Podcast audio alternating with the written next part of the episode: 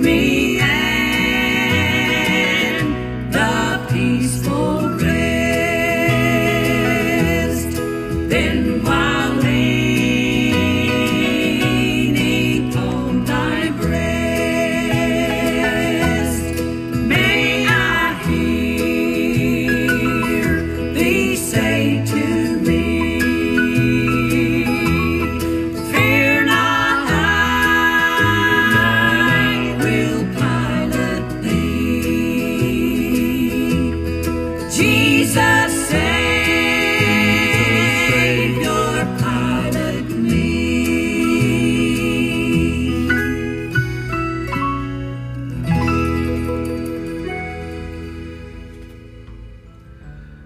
Amen. You had the McKameys right there singing, Jesus Savior, Pilot Me.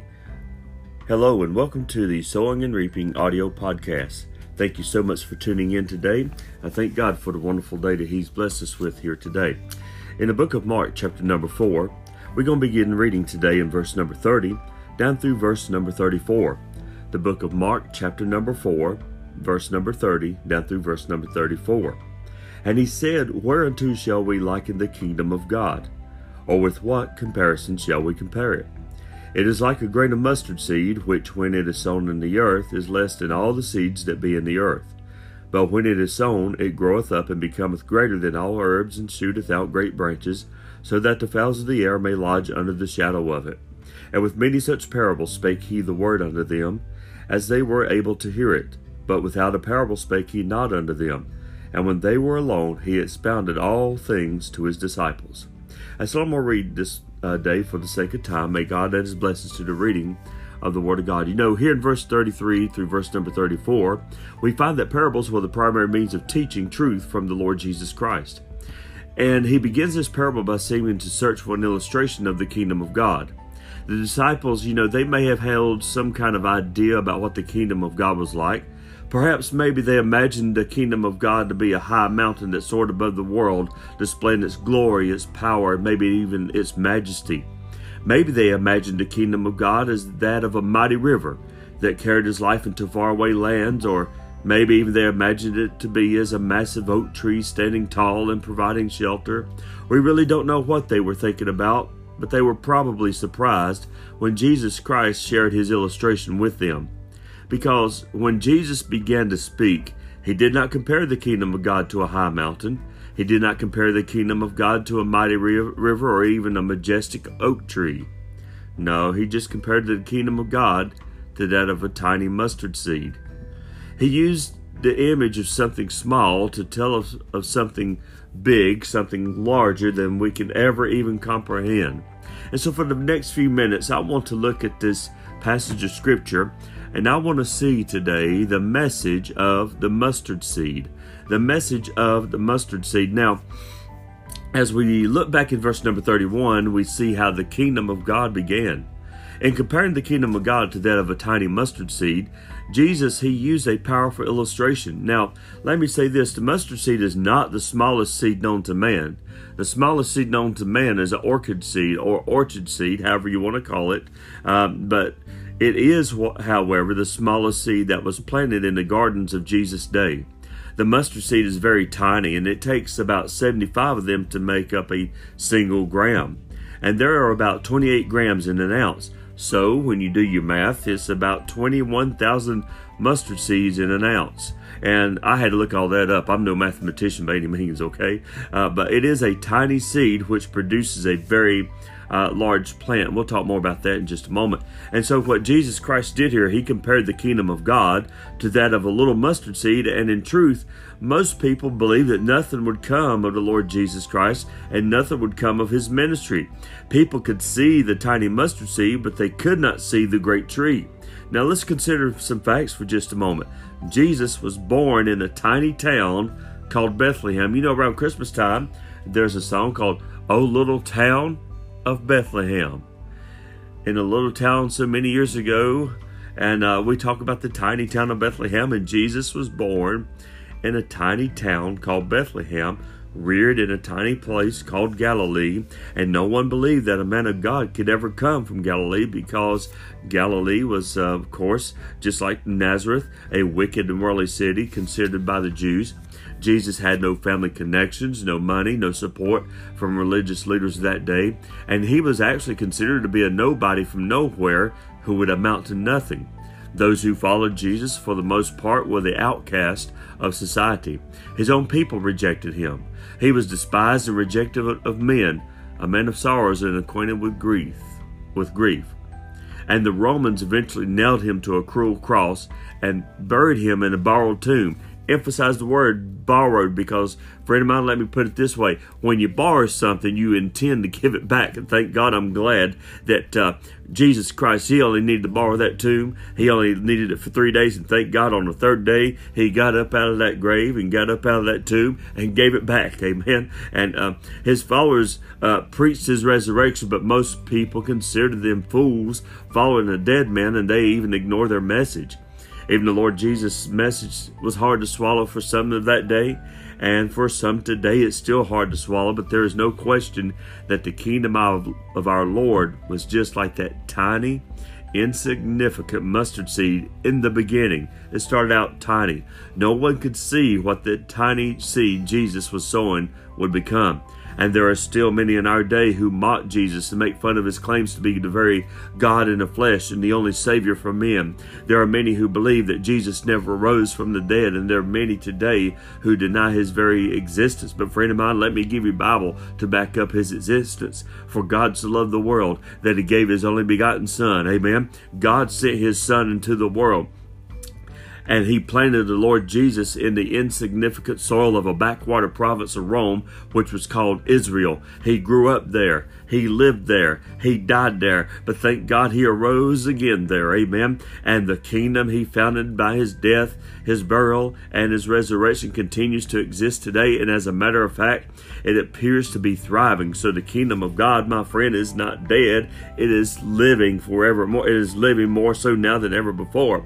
So the kingdom of God, though, began as something tiny and small and insignificant, according to the parable that Jesus used here in verse number 31. Now let's see how the kingdom of God is being built. Verse number 32. He says, But when it is sown, it groweth up and becometh greater than all herbs, and shooteth out great branches. Now, when the tiny mustard seed is planted in good soil, it germinates and produces a very large plant that eventually grows to resemble a tree. Some mustard plants have been known to grow as high as 15 feet tall. Something so small with such humble beginnings can become something that is truly amazing to behold. Again, my friend, this is a picture of the amazing growth of the kingdom of God. When the seed was planted in Israel, the prospects for success seemed very far away. In the beginning, there was just Jesus himself who had a few followers that consisted of some uneducated fishermen, a few revolutionaries, and some women, and even a traitor. And by the time the day of Pentecost came around, there were only 120 devoted followers of the Lord Jesus Christ, according to Acts chapter number 1 and verse number 15. But on that day, something amazing took place. Over 3,000 people, my friend, came to faith in Christ. Acts chapter number 2, verse 41. And then a short time later, in Acts chapter number 4 and verse number 4, another 5,000 folk were saved at one time. And so you see, the church began to grow at an astounding rate. It wasn't many days until the church in Jerusalem is said to have numbered some 50,000 members. That was just the beginning, amen.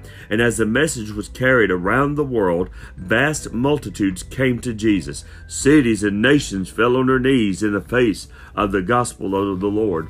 And friend, the seeds were crushed. And, and let me say this um, and this amazing growth has continued down to this very day. Uh, who but God knows the true count of the souls that have been saved from sin and damnation? Everywhere the gospel seed has been planted, there have been souls saved and saints stirred for the glory of God, and lives have been changed. The church has continued to grow, and the kingdom of God continues to grow on earth. And there's going to come a day when a vast multitude that cannot be numbered will stand before the Lord in heaven and praise his name for saving them by his grace. And friend of mine, it's like this. I thank God today that I'm one of those who's going to be counted for. I'm one of those when the saints go marching in. Amen. I mean, God has a way of bringing great things out of humble beginnings. You think about David. David was just a tiny mustard seed, was he not? He was the youngest son in a family of eight boys. He was ignored and given the job that no one else in the family ever wanted. That was taking care of the sheep.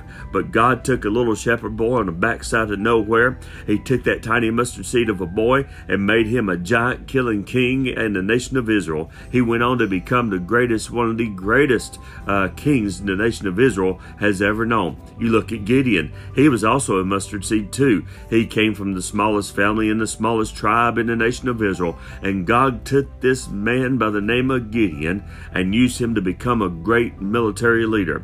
Now look at yourself. If you're a child of God today, you too have mustard seed beginnings. I mean, according to the Bible, you were a sinner. For all have sinned and come short of the glory of God.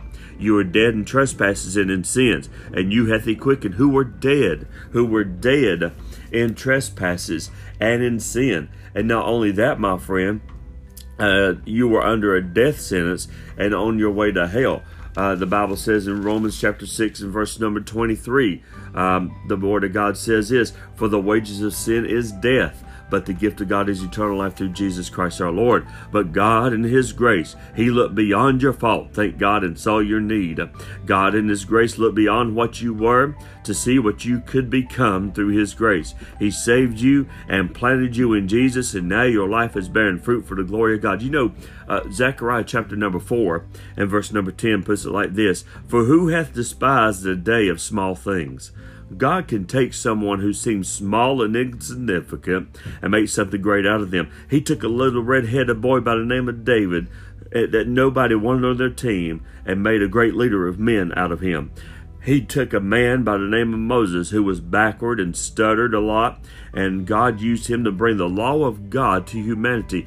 God gave this stuttering uh, murderer uh, by the name of Moses who was backward, couldn't talk plain, and God gave that man the Ten Commandments because he became a, he was he started out small and God used him as something big, and then God took an awkward, shy shoe salesman and used him to shake the world for the Lord Jesus Christ by the name of D.L. Moody.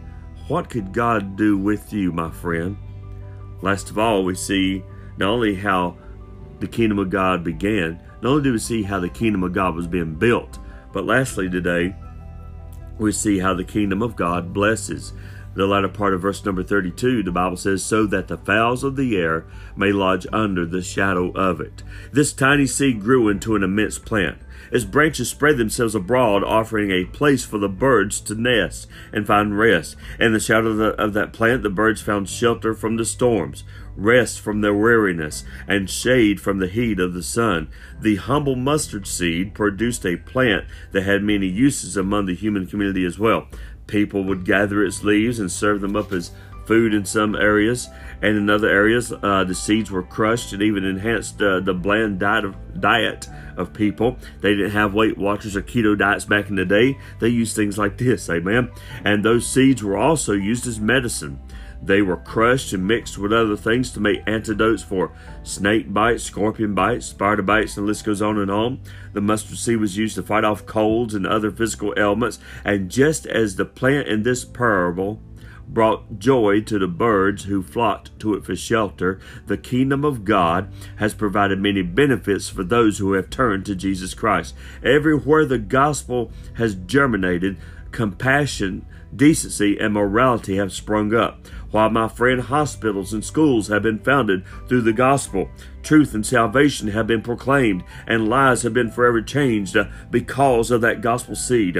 The gospel has brought destruction to demonism and other evils. The spread of the gospel has built orphanages for the fatherless and homes for the homeless. I think of Amy Carmichael and George Mueller and those who started orphanages and and, uh, and, and, and homes, and, and the gospel has reached out to comfort the bereaved and care for the infirm and cure the sick. The gospel has changed communities and even nations even the great nation that you and I live in here in America. This nation was founded on the principles of the gospel and the Christian faith. And friend of mine, even those who reject the gospel in America today, they are still reaping the benefits of a nation founded by God and founded for God. Amen. And when the kingdom of God moves in with divine power, the kingdom of Satan must fall before its appearance. And my friend, the kingdom of God may have had humble beginnings, but God used it to accomplish great and wonderful and mighty things. Just as the bird in this parable, just as the birds in this parable found many great blessings under the branches of the mustard plant, those who come to Jesus Christ find more blessings than they could ever have imagined. And thank God, my friend, for the blessings that we find in the Lord Jesus Christ. And friend of mine, I truly believe that the birds in this parable represent the lost sinner wherever they may be found, may be found. Just as a bird finds shelter, rest, and shade under the branch of a tree, lost sinners have the hope have the same hope when they fly to Jesus for their soul's salvation. Now, I don't know how you feel about it, but friend, I'm glad there's a place in Jesus for me. Amen. I'm glad there's a place in Jesus for me. And friend of mine, if you've never been saved by the grace of God, there's a place in Jesus for you too. So, as I close this uh, podcast, the question is asked What is the message of that mustard seed? Well, it's a twofold message. It is that the kingdom of God may have humble beginnings, but it can and will expand and grow until it has a universal impact. Also, the kingdom of God can take something that seems so small, insignificant, and unimportant and transform it into something really big. He has done that in the kingdom of God and for many of you that are listening. So I ask you today, take a look at your life. How is it with you and God? Friend of mine, He can do more in and through you than you can have ever imagined. If only if only my friend you would let him. So would you be like that little mustard seed today and ask God to bless you ask God to help you ask God to strengthen you and ask God to use you? We start out humble and God would uh, transform us and use us for His honor and for His glory. That goes for any preacher. That goes for any missionary. That goes for any evangelist. That goes for any pastor. That goes for any layman. That goes for anybody that's a child of God. God will use you if only you'll let Him.